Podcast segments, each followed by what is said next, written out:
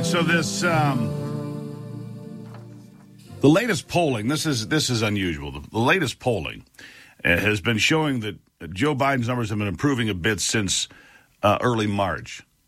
I mean, not much. Uh, the the separation in early March, uh, you had a separation of, of single digits, and it was a rare time. the The disapproval disparity was about nine points. Now it's back to uh, almost 11 points, but closer than it has been. And you have to go all the way back to about December of 2021, back to December, to find Joe Biden at, uh, at about 7% disapproval. I mean, there was a time there that he actually got down to 6% disapproval December the 17th. Uh, don't expect that anytime soon. And I'm surprised that the polls are as close as they are because listen to this.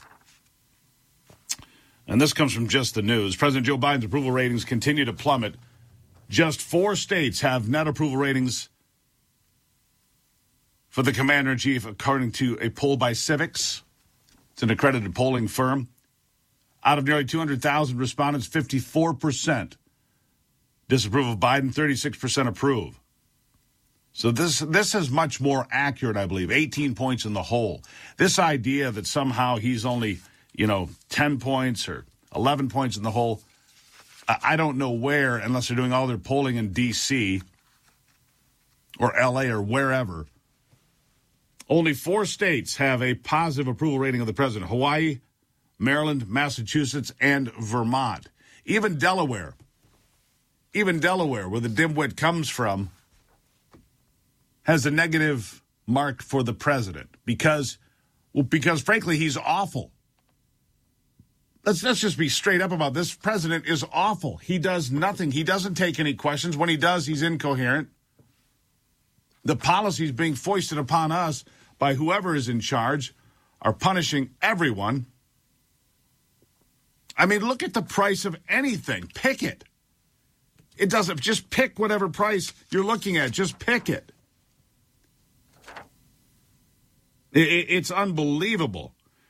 His approval rating is also underwater in every age group, every sex, and educational level.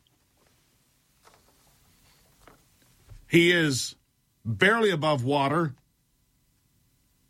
Who disapprove of him 54% to 12%. So the Hispanic vote is what is fleeing this president more than anything. Hispanics represent 19% of the American population now, I believe. So, this whole idea that somehow opening the southern border will somehow lead to Democrats being in charge, absolutely false. Absolutely false. None of this is working. Crime is on the rise. Food shortages, including baby formula, which we'll get to in a moment here, wreaking havoc on families. Moms and dads, as you as you heard us discuss here yesterday, going on long multi hour tours trying to find baby formula. Just one can of Similac or whatever they can find, right? But it's diesel fuel. Diesel fuel that will punish all of us. Even though we've set a brand new record today of 437 a gallon, which is gut wrenching, it's diesel fuel that's going to hurt us.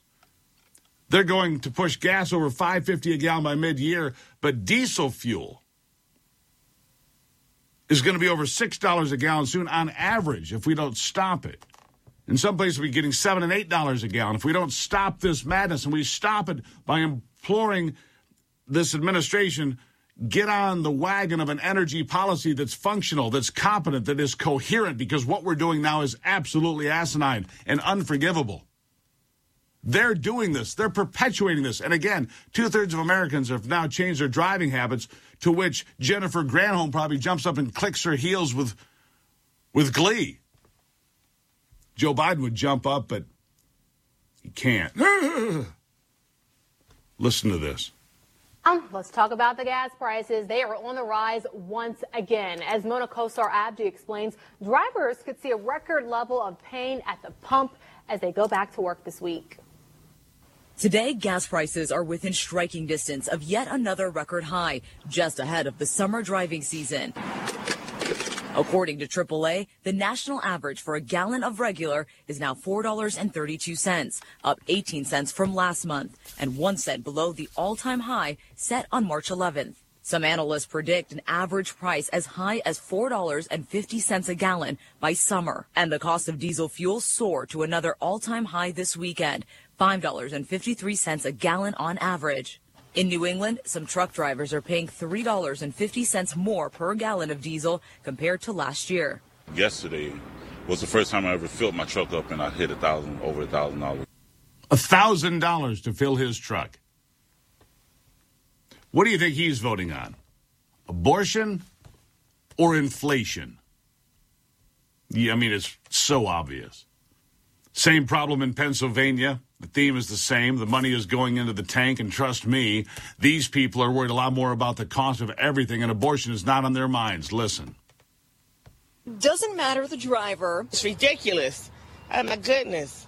We need help or which gas station they're filling their tank at. It's extremely frustrating. They all have the same thing in common. They're tired of seeing gas prices go up. I just work part time now, so it's more, most of my money's going to gas than anything. And it doesn't appear to be letting up anytime soon. All the trends are, are gearing up for prices to continue rising. Oh, Lord. I mean, there it is. All the prices are trending up. Every single price trending up over and over and over. The punishment is real. The punishment is real. Uh, maybe it's time for you to get in shape. Maybe that'll take your mind off it. Lose some weight and feel great. Go to GruberHealth.com. Gruber Health. I'm just trying to get you healthy. Take your mind off it for a moment, but not lying to you like the left will do. The truth is, you can lose weight. You can feel better. Maybe get off your meds. Maybe get your blood pressure down a couple of points. Go to GruberHealth.com. It's free to look. You can find out more. I did it four years ago. Four years ago, I did it. So go to GruberHealth.com. Check it out. I'll be right back.